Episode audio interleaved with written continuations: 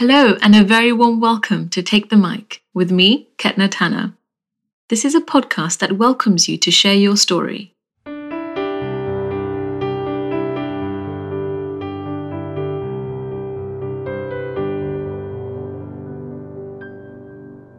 Taking the mic today for our first episode is Nirani Walia.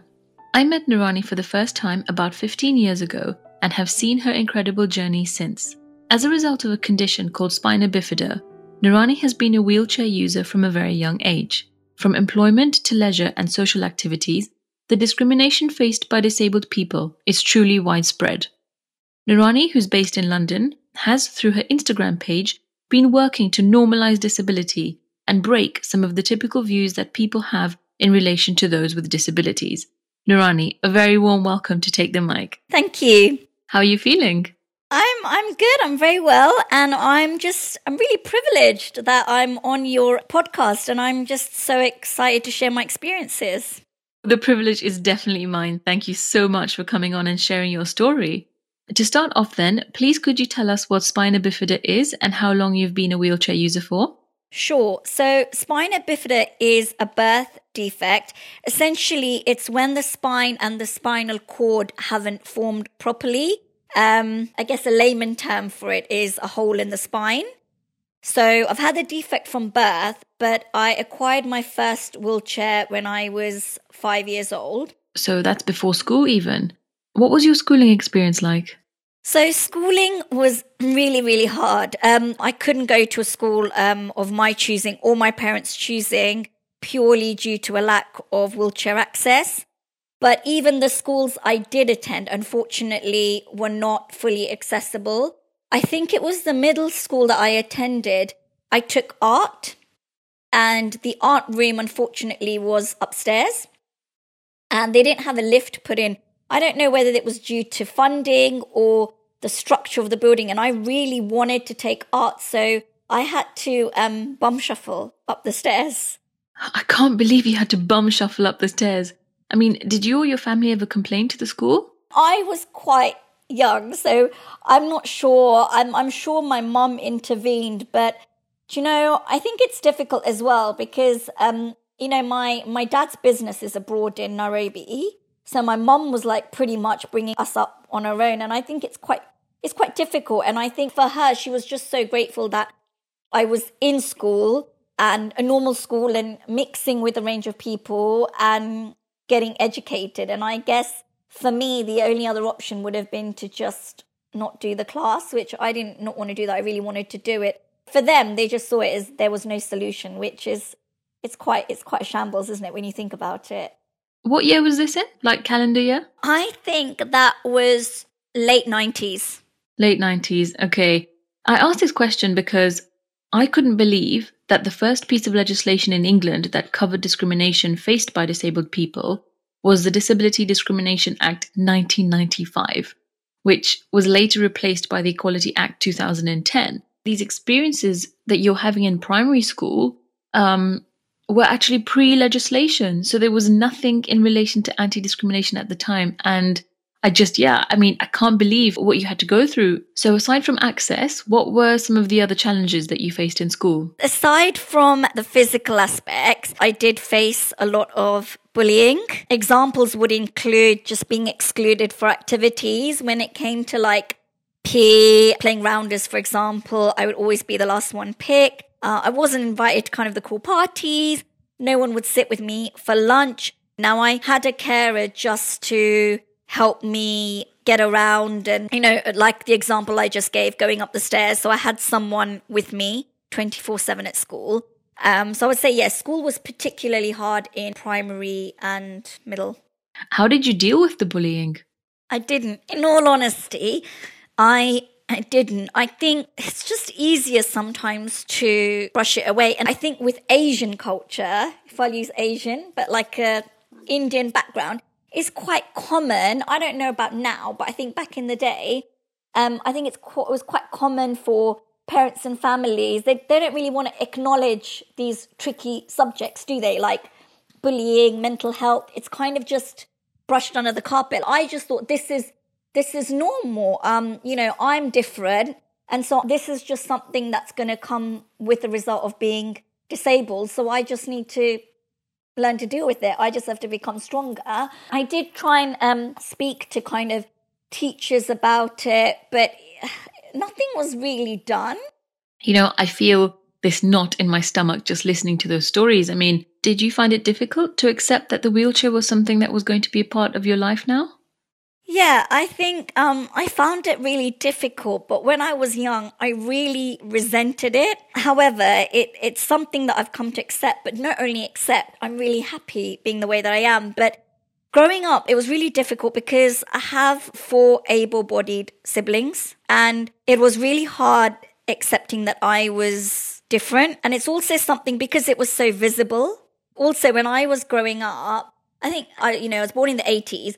I think I think then it was still seen as a bit of a taboo, wasn't it? Or someone in a wheelchair. It kind of wasn't talked about, or you'd kind of want to cover it up.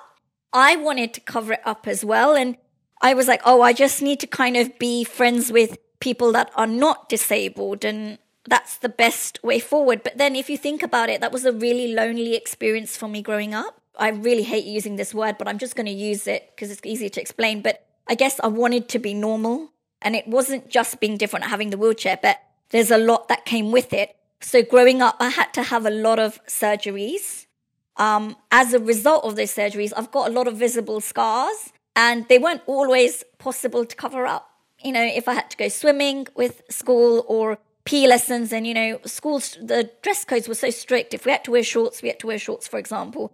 And, you know, kids are mean unfortunately, it's not just kids, adults are quite mean as well. And if parents are not educating their children and making them aware, then the kids are just going to be mean. And maybe if they were familiar with it, or maybe if they had been taught by parents, oh, you know, if you are curious, why don't you ask about it rather than make fun or make comments, then it would make a big difference. But it's not really your job to educate, is it? How do you draw the line between wanting to share experiences to raise awareness and being the person to educate others when they can do it themselves. I mean, you know, we all know the power of internet, books, personal journals on YouTube, you know, even podcasts such as this. So, how do you draw the line?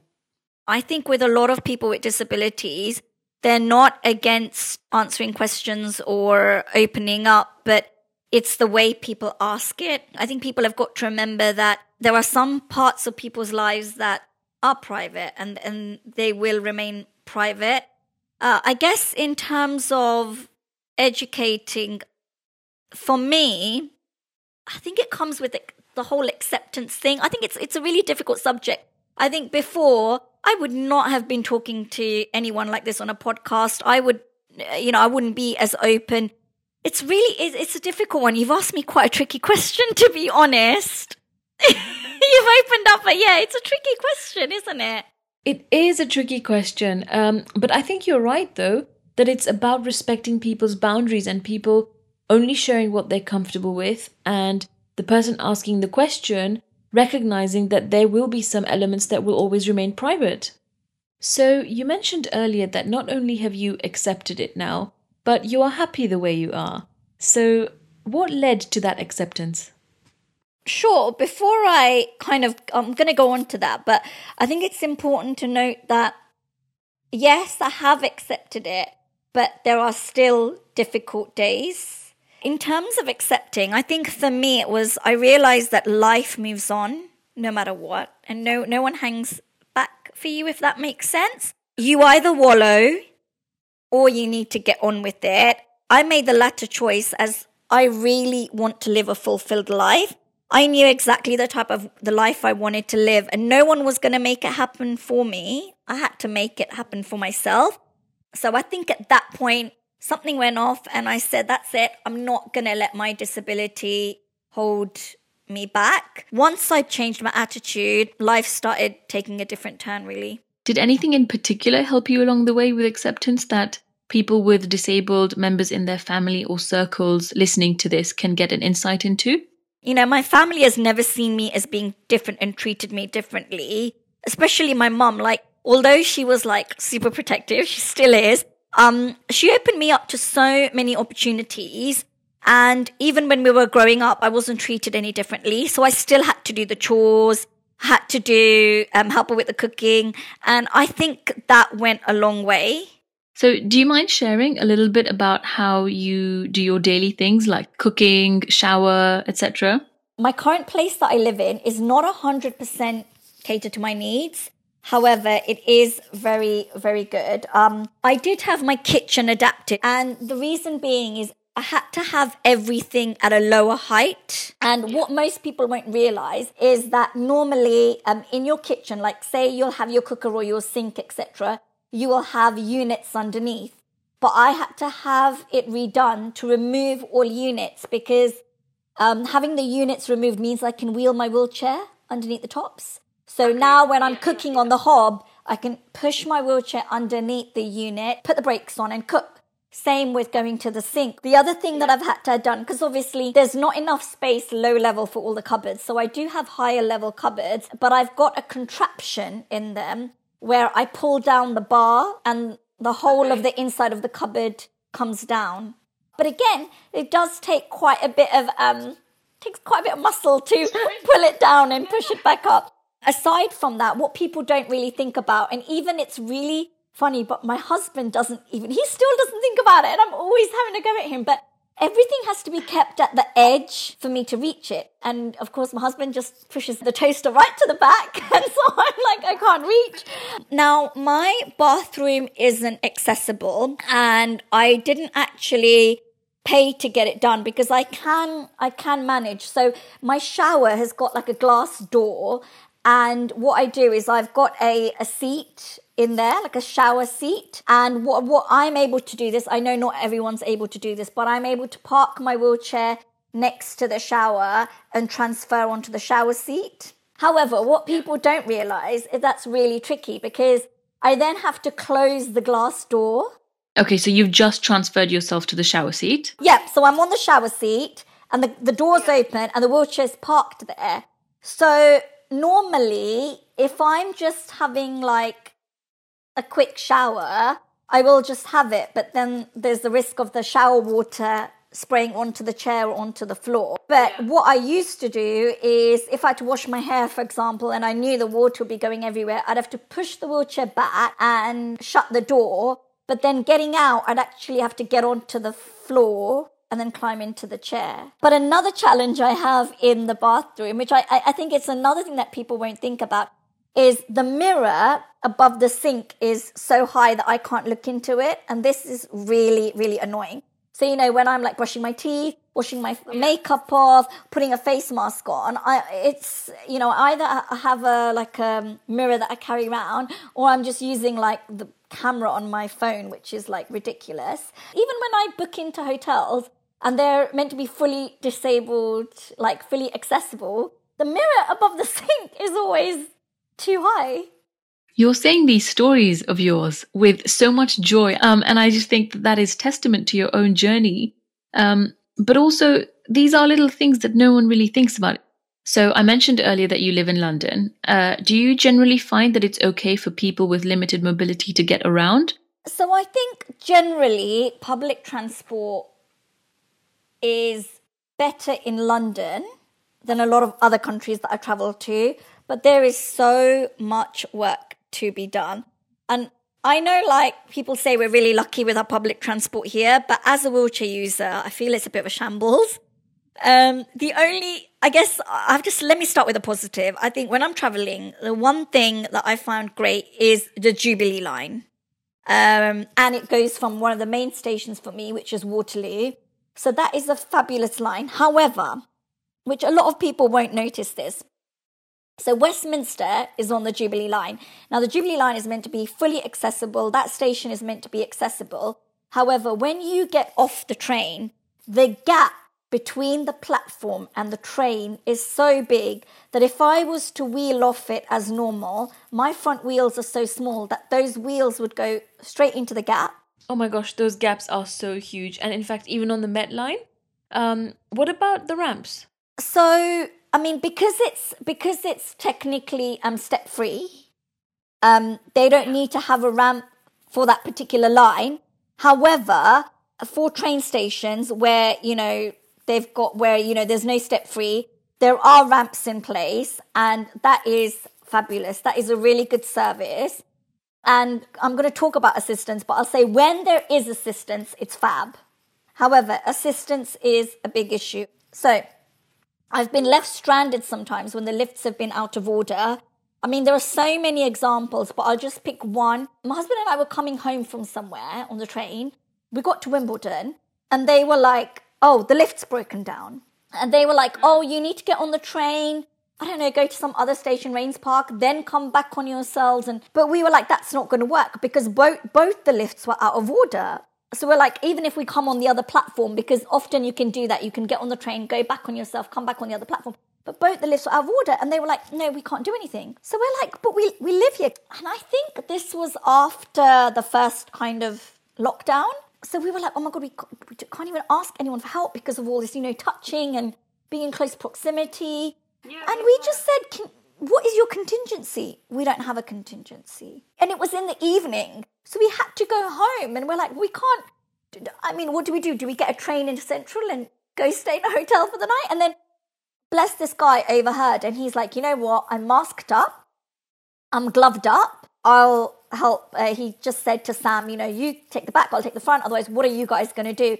But had he not intervened, I don't know what we would have done. But they just didn't. They didn't care. They didn't. They didn't care. So it's an ongoing um, battle for me because I thrive on being independent, and this makes it really difficult. And I often hear people say, "Oh, but we're so lucky," you know, like um, the public transport system is so good in London. But that's not good enough. Like in this day and age, like we're 2021 now, everything should be accessible. I'm not being funny, but you know, you wouldn't have a station and just say, you know, um, there was an explosion and there was no stairs and they'd make like they would make an effort to make sure that station was up and running again like if it was the other way around they wouldn't let non-disabled people be inconvenienced in such a way so why are they doing it for disabled people it's like we're always an afterthought if you think about yeah. it I agree. If the shoe was on the other foot, this level of inconvenience to non disabled people just wouldn't be reached.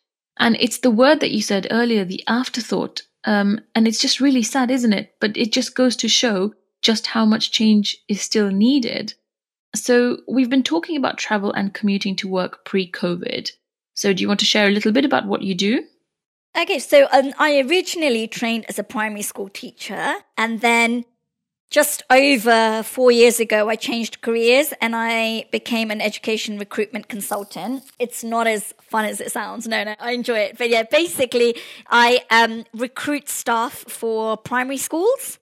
So, recruitment consultant by day and blogger by night. Um, your Instagram page is called Girl Rolling About Town, and through that page, you are breaking the typical assumptions that people make with regards to disabled people and you are also normalizing disability. How did you decide on Girl Rolling About Town? I wanted the name of the blog to kind of um, indicate what it's about. And rolling, you know, I'm on wheels, wheelchair user. Yeah. And anyone that knows me pre COVID, I love being out and about. I'm a real social butterfly. So, um, yeah, Girl Rolling About Town seemed very apt. So, you clearly love fashion and regularly post outfits and accessories on your page. Tell us about your journey with fashion for me, um, someone had once said to me that, you know, you look so good for a wheelchair user. And I just, that really stuck with me. There is this kind of view that being glamorous, being fashion forward, it doesn't seem to go hand in hand um, for someone who is a wheelchair user who has a disability. And I'm kind of wanting to dispel that assumption. I love wearing quirky clothes. Um, I don't really follow trends. I like setting my own trends, but I love like dresses, jumpsuits, um, leather leggings. I'm not one for loungewear. However, that has seemed to change with lockdown and I'm all for I'm trying to make loungewear look glamorous. well, when you figure it out, please do share your tricks with me because at the moment my loungewear is getting from bad to worse, I think. But you know, it's um it's challenging. You don't really see clothes on disabled models. Um, I can only see clothes on able-bodied people online, and you know when I go shopping. but I don't know what it's going to look like. And wearing something standing up and wearing something sitting down is two completely different things. What is the most challenging usually? Jeans are particularly challenging for me, although I'm wearing jeans right now. I love the way they look, but they're so uncomfortable, primarily because the fastenings are in the wrong places. The fastenings haven't taken into consideration that someone in a wheelchair might wear this. You can imagine, you know, I know a lot of, um, I know a lot of people, able-bodied people, that they go out and then, you know, if they're going to indulge in a big meal, they'll open up their jeans button because it's digging into them. Yeah, but you are sitting down all the time, isn't it? So that's a constant feeling. Um, how do you get around that? I haven't found a solution as yet. Um, kind of try and just buy jeans that are softer fabrics. Or I love jeggings because you can just pull pull them on and there's no fastenings. I've also got quite um, large arms, and then due to wheeling, the tops that I wear they um, they have to accommodate my larger arms, but they also have to allow for range of movement. You've also posted on Instagram photos of your scars from surgery, and I can't imagine that that was easy to do. You've talked about like fashion and being glam, but I think what comes hand in hand with that is also body confidence. But I think for me, I've always been body confident. I don't really care that I'm sitting down or I don't care like about my size or my scars. Like you know, when I was young, I would be like covering the scars. And now I just don't care. Again, um, coming from an Asian family, it's like, oh no, you've got marks and scars that should be covered up. You know, it's all about presenting yourself in a certain way. But I've changed a lot since I met my husband because I remember we were going on holiday and he was like, oh yeah, you're going to wear a bikini. And I was like, no, I've got scars on my you know, I've got all these surgery scars. I'm not going to wear that. And he was like, uh, you are joking, aren't you? No, I'm buying you one and you're going to wear it. So now I just wear everything and anything.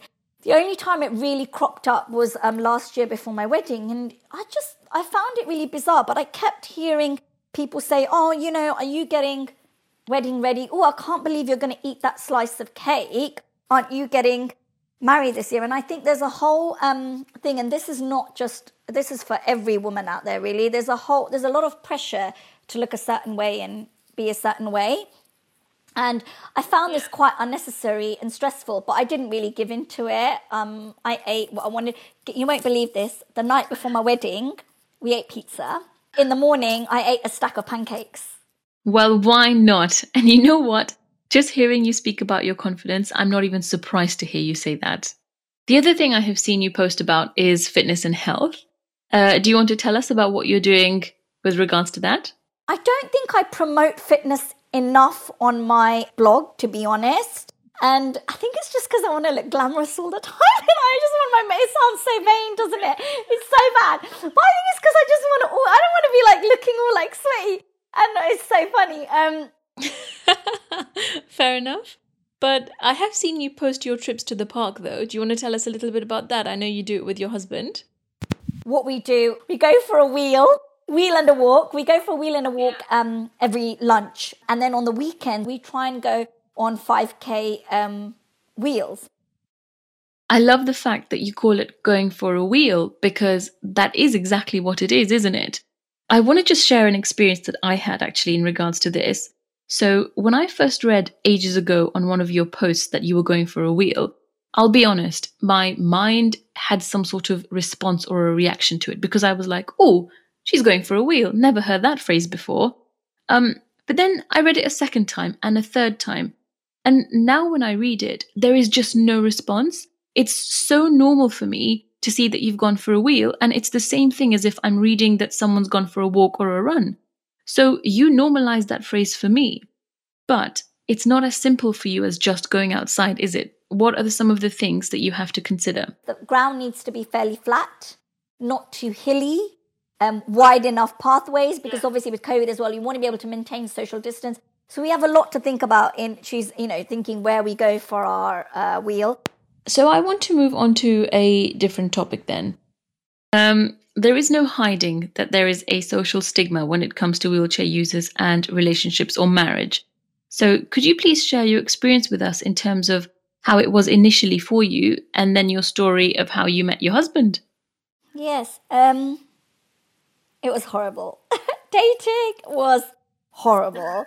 Um, you know, just because I was in a wheelchair, it was kind of assumed that, and I'm going to say it even by my family, it was just an assumption that I'd be single because I guess they, along with a lot of people, thought, well, you know, you're in a wheelchair, so of course you're not going to meet someone. Of course you're not going to get married. Like, you know, you have this added baggage. And um, it was really hard because growing up, you know, I'd see my sisters like get chatted up or like, you know, you know, Indian culture always get introduced by parents to a guy, but I was never introduced to anyone. And that's that's hard growing up and seeing that. Really, really hard to deal with.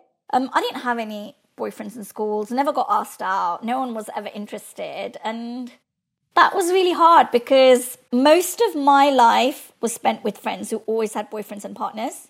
So, like at uni in the flat I lived with, like everyone had boyfriends. Even in school, everyone had boyfriends and partners. And yeah, I was always third wheel, like all the time. Oh, Noorani, we have all been there. And not just third wheel, but fifth wheel and seventh wheel too. Um, so when did you start dating then? I guess my dating life has really just consisted of online dating because um, when I started it, it was the rave. Like when I started it, it was really new, fresh. Like everyone was doing it and everyone was doing it. Do you know what I mean? I kind of thought, oh, this is really cool because everyone's doing it, even people that don't have disabilities. Yeah, I see what you mean. So you didn't feel like you were resorting to it, kind of thing, right? Because everyone was doing it. Um, so how did your experience go? When I was on it, I kind of didn't wasn't really open about my disability and stuff, so I wouldn't share like details. I wouldn't put full length photos up.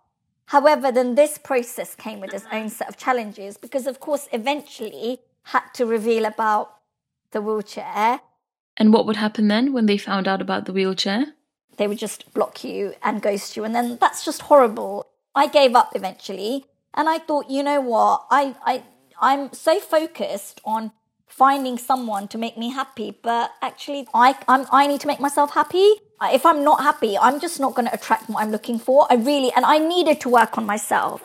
Went traveling. I started going away with my friends on city breaks and I started like powerlifting and it was only like a women only group and we used to go out for like um, Thursday like G&Ts um, even though we'd just been to the gym to like powerlift and it was great and I was so happy and I was making everything happen for myself and all the girls that I used to go do powerlifting with were all like really independent, really driven, and I was like, okay, this is the this is the company that I need. This is great.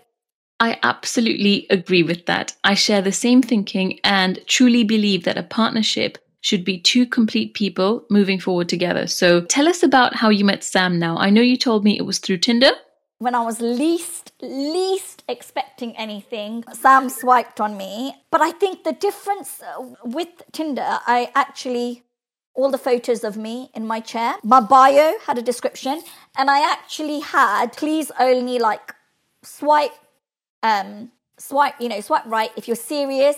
If you're, you know, I had like a list of things. You know, if you've read my profile, if you've seen, if you've read the bio, if you've checked out the pictures, don't waste my time, kind of thing. Then I must have obviously swiped on it, but it was really f- funny because when he messaged, I said to my friend, "Oh my god, I don't even remember like swiping on him."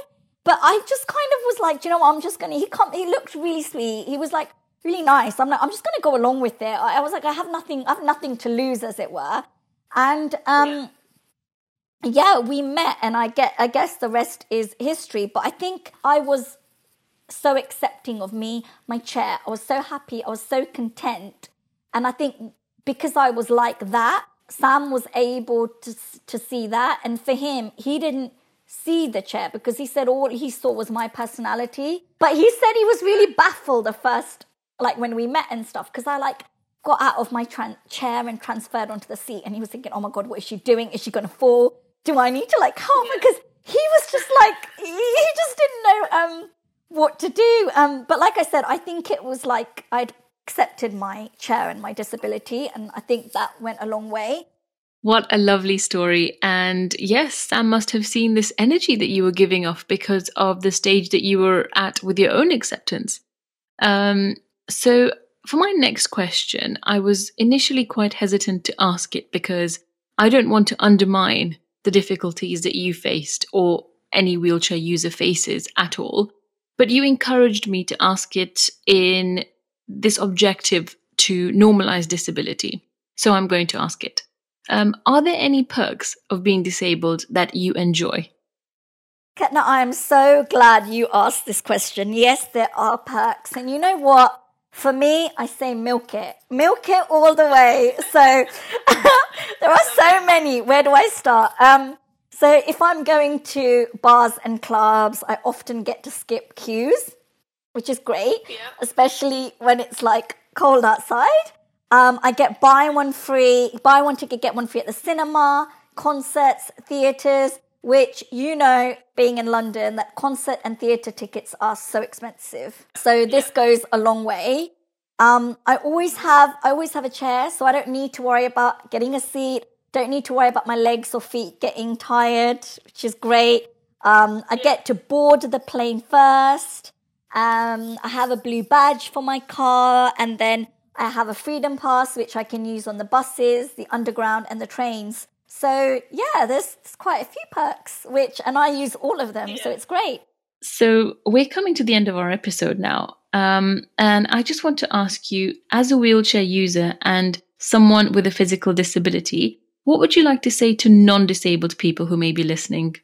Yeah, absolutely. I think my biggest thing is, and I'm such a huge advocate of these words, is be kind and be compassionate. I think, you know, and this shouldn't matter who you're speaking to, but um, think before you speak and before you make assumptions. Um, I think um, people have physical disabilities and that's visible, so it's easy to see, but you need to be mindful that people also have hidden disabilities. You know, there's no need to treat me or um, any other wheelchair users differently because at the end of the day, my wheels just are a mode of transport, just like you have your shoes. You know, you wouldn't go outside without that pair of shoes. I have to put my wheels on, and and that's that. And and there's nothing there's nothing different to it. You know, I'm a human at the end of the day.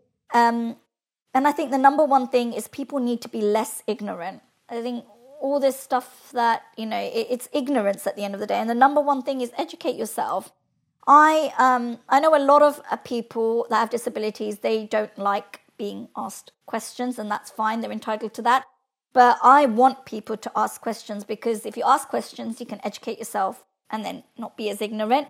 But um, I think people need to remember that when you do ask questions, is that you need to do it in a kind way and have some tact and not push too much either. And finally, Nurani, as a wheelchair user and someone with a physical disability, what would you like to say to your community? Okay, this is um, this is a really good question, Ketna. I'm so glad you you asked this. Um, I would say reach out in different forums and get to know others with disabilities because um, so cliched, but a problem shared is a problem halved, isn't it? So you know you will feel less alone. I'll finish on saying that I don't think there's one solution, and it's definitely an ongoing process. Nirani, thank you so much for sharing your story with us. No, thank you so much for having me. And I just think, you know, even if we if it's just um one person we reach out to, one person we educate, or one person that this makes a difference to, like that's just a job well done, isn't it? So um I I do hope that um people really gain something valuable out of this. I couldn't agree more, and that is exactly what I hope we can do. For all our listeners, disabled or not, get onto your Instagram and go follow Nurani, the girl rolling about town.